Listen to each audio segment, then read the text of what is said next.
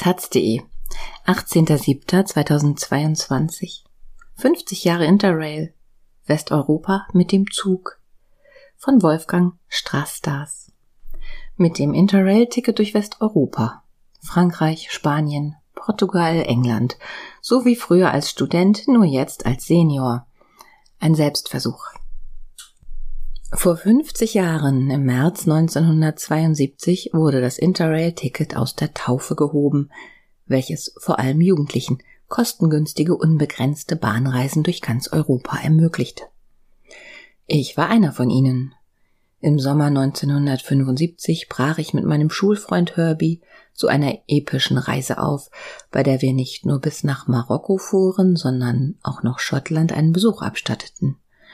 In unserem Gepäck befand sich neben Zelt und Schlafsack auch ein voluminöses Kursbuch, in dem fast alle Zugverbindungen Europas verzeichnet waren. Internet und Handys gab es nicht. Vor kurzem habe ich diese Reise mit einigen Abwandlungen wiederholt. Als mittlerweile 65-Jähriger kann ich Interrail für Senioren nutzen. Sieben Reisetage in einem Monat für schlappe 300 Euro. Als Professor für nachhaltigen Tourismus erforsche ich gerade Flugzeug- und autofreie Reisen in Europa. Die meisten Menschen und auch die meisten Mitarbeiterinnen von Reisebüros und Reiseveranstaltern können sich kaum vorstellen, dass das geht.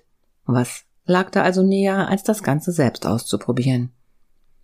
Am ersten Tag fahre ich an einem Stück von Schleswig-Holstein bis nach Paris.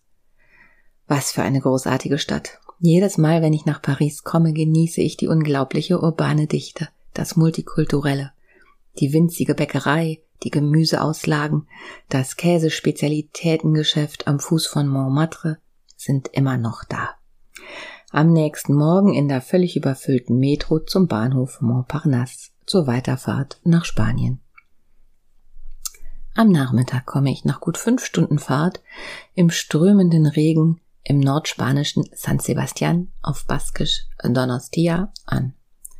Die 500 Kilometer nach Bordeaux hat der französische Hochgeschwindigkeitszug TGV in nur zwei Stunden zurückgelegt.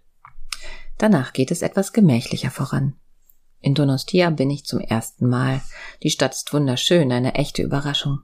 Sie liegt zwischen subtropisch anmutenden grünen Hügeln an einer muschelförmigen Bucht und gleichzeitig an einem breiten Fluss, der dort ins Meer fließt. Neben der schönen Altstadt prägen prächtige Jugendstilhäuser das Bild. Am dritten Tag geht es weiter Richtung Westen. Nach den superschnellen Zügen der beiden ersten Tage geht es nun vergleichsweise im Schneckentempo durch Nordspanien. Zehn Stunden bis nach Santiago de Compostela, Ziel des berühmten Pilgerwegs. Santiago ist in seinem historischen Zentrum, trotz des jetzt wiederbelebten Tourismus, eine wunderbare, immer noch mittelalterlich anmutende Stadt. Kirchen sind im Stadtbild allgegenwärtig. Ihr Inneres glänzt von barockem Gold, was in der Kathedrale schon fast monströse Ausmaße annimmt.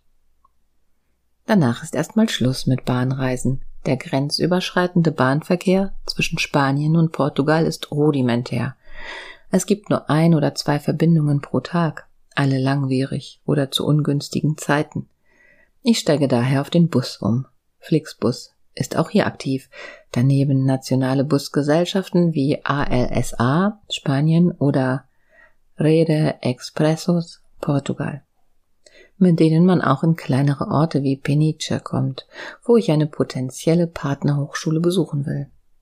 Porto, meine nächste Station, ist wunderbar am Fluss Douro gelegen und voller TouristInnen, so als hätte es Corona nie gegeben. Am Himmel sieht man zahlreiche Flugzeuge, die Wochenendtrips in attraktive europäische Städte ermöglichen. Für mich selbst ist dies der fünfte Reisetag, aber eben auch schon die vierte Stadt auf dem Weg nach Peniche.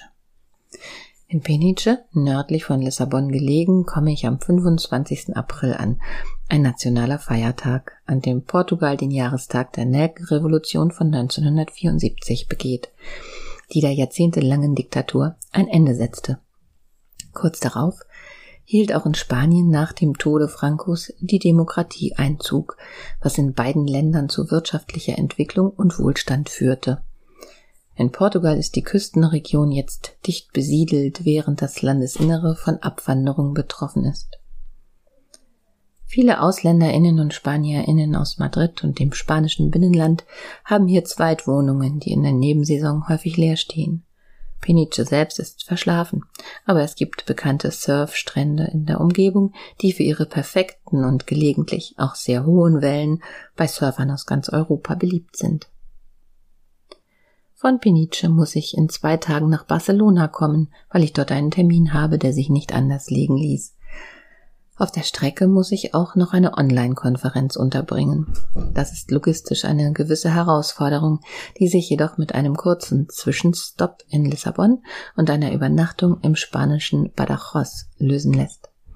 Mit dem Bus geht es durch die ausgedehnten Kork-Eichenwälder des Alentejo über die Grenze in die spanische Extremadura. Badajoz ist unspektakulär, eine ursprünglich von Arabern gegründete Stadt die im Spanischen Bürgerkrieg Schauplatz von Massenerschießungen der republikanischen Verteidiger durch faschistische Truppen war, was bis vor kurzem noch eine schreckliche, aber ferne geschichtliche Begebenheit gewesen wäre, erhält durch den Krieg in der Ukraine neue Aktualität. Von Badajoz geht es wieder mit dem Zug weiter, dem ich gegenüber dem Bus doch eindeutig den Vorzug gebe. Es geht meistens schneller, man vermeidet Autobahnen und Gewerbegebiete, hat mehr Platz und kann besser arbeiten. Dieser Zug rattert durch blühende Wiesen, vorbei an Storchennestern auf Strommasten und später sogar an den schneebedeckten Bergen der Sierra de Gredos westlich von Madrid. Bedingt durch die Mechanisierung der Landwirtschaft sind auch die Extremadura und Kastilien von ländlicher Abwanderung betroffen, oft in Form von Binnenmigration in die wenigen Städte der Region, während die Dörfer veröden. Barcelona ist so wie immer schon Ende April voller Touristinnen aus ganz Europa, die hier mit hoher Wahrscheinlichkeit einen Kurzurlaub verbringen, und das geht eben nur mit dem Flugzeug, wenn man nicht gerade in der Nähe wohnt. Die Menschenmassen in der Altstadt sind ein Graus für all diejenigen, die im Urlaub authentische Kultur oder persönliche Begegnungen mit Einheimischen suchen. Es sieht so aus, als wäre Barcelona trotz Corona schon wieder von Overtourism betroffen. Dagegen ist Bordeaux, wo ich zwei Tage später einen Zwischenaufenthalt einlege, eine Entdeckung. Die wohlhabend wirkende Altstadt liegt in einem weiten Bogen am Ufer der Garonne. Das Hotel ist im Stil der 1920er Jahre eingerichtet. Aus Nostalgiegründen schaue ich mir die erste Mai-Demo an, die einen tatsächlich an früher erinnert. Alle möglichen linken Gruppierungen stellen weitgehende soziale Forderungen. Un autre monde est possible. Eine andere Welt ist möglich. Am nächsten Tag geht es wieder nach Paris, wo ich passenderweise im Hotel Entre deux Gares zwischen Ostbahnhof und Nordbahnhof übernachte. Von einem kleinen Balkon im fünften Stock schaue ich über die Stadt und die ausgedehnten Bahngleise und finde sogar noch Zeit, das Einwandererviertel La Chapelle zu besuchen, wo man sich in einer Straße in Indien wähnt und in der nächsten in Zentralafrika. Dort befindet sich auch ein veganes Café, das ich noch von einem früheren Besuch kenne, vielleicht schon der erste Vorbote der Gentrifizierung, die sich auch dieses Viertels bemächtigt? Am nächsten Tag reise ich mit dem Eurostar durch den Tunnel unter dem Ärmelkanal weiter nach England. In Bristol feiere ich mit Freunden meinen 65. Geburtstag. Die Stadt gilt als Hochburg der englischen linksalternativen Szene, was sich in vielen kooperativ betriebenen Clubs und Cafés und den allgegenwärtigen Wandmalereien zeigt. Bristol ist die Heimat von Banksy, einem inzwischen weltberühmten Street Art Künstler, der neben seinen Kunstwerken auch mit anarchistischen Aktionen auf sich aufmerksam gemacht hat. Und die Stadt hat in den 90er Jahren Trip Hop, den Bristol Sound hervorgebracht, mit Bands wie Massive Attack, Tricky und Portishead. In England endet meine Interrail-Reise. Heute sind die Züge viel bequemer und schneller als vor 50 Jahren, aber sie rasen jetzt durch Betonrinnen. Die Gewerbegebiete entlang der Strecken haben sich multipliziert. Manifestationen von 30 Jahren Turbo-Globalisierung, ebenso wie die industrialisierten Agrarwüsten, die sich häufig bis zum Horizont erstrecken. Anders als früher ist auch die Reservierungspflicht für viele Züge, vor allem in Frankreich und Spanien, die Flexibilität und Spontanität beeinträchtigt und zu zusätzlichen Kosten führt. Zudem gibt es begrenzte Sitzkontingente für Interrail-Reisende, die zum Beispiel beim Eurostar zwischen dem Kontinent und London schon mal dazu führen kann, dass man an einigen Tagen nicht reisen kann, obwohl noch Plätze im Zug frei sind. Von wenigen Ausnahmen abgesehen haben meine Bahnfahrten reibungslos geklappt. Ich habe allerdings jeden Tag oder jeden zweiten Tag im Zug oder Bus gesessen, was auf die Dauer anstrengend ist. Man sollte sich für eine größere Rundreise also deutlich mehr Zeit nehmen oder aber kürzere Distanzen zurücklegen. Oder sich ein bestimmtes Urlaubsziel aussuchen und dort länger bleiben. Dann fallen An- und Abreise zeitlich nicht so ins Gewicht. Zusätzlich sollte, wie von Umweltverbänden schon länger gefordert, ein gutes europäisches Nachtzugnetz etabliert werden, welche es zum Beispiel möglich machen würde, in 24 Stunden von Deutschland bis nach Südspanien zu reisen. Was man aber auch sagen muss, in Frankreich und Spanien, mehr noch als in Deutschland, hat die Modernisierung und Beschleunigung des Bahnnetzes nur auf den Hauptachsen stattgefunden. Das lokale Schienennetz in den ländlichen Regionen ist ausgedünnt und unterentwickelt. Die Züge, die dort unterwegs sind und die Bahnhöfe sind häufig heruntergekommen. Ich habe auf meiner Reise fast nur größere Städte besucht. In Kleinstädte zu kommen ist bereits umständlich und auf dem Land ist man ohne Auto meist verloren.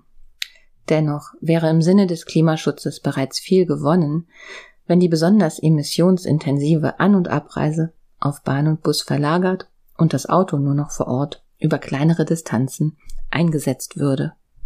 Infokasten. Tipps. Die Fahrt. Über Interrail kann man sich auf www.interrail.eu informieren und auch Tickets buchen. Auskunft. Wegen der oft obligatorischen Reservierungen empfiehlt es sich, die Dienste eines erfahrenen Reisebüros zu nutzen. Ich habe mit Gleisnost in Freiburg www.gleisnost.de sehr gute Erfahrungen gemacht. Für die eigene Reiseplanung ist die Reiseauskunft der Deutschen Bahn www.bahn.de zu empfehlen, die für viele Länder detaillierte Informationen über Zugverbindungen bietet. Für kleinere Bahnstrecken und Busverbindungen fand ich www.rom2rio.com hilfreich.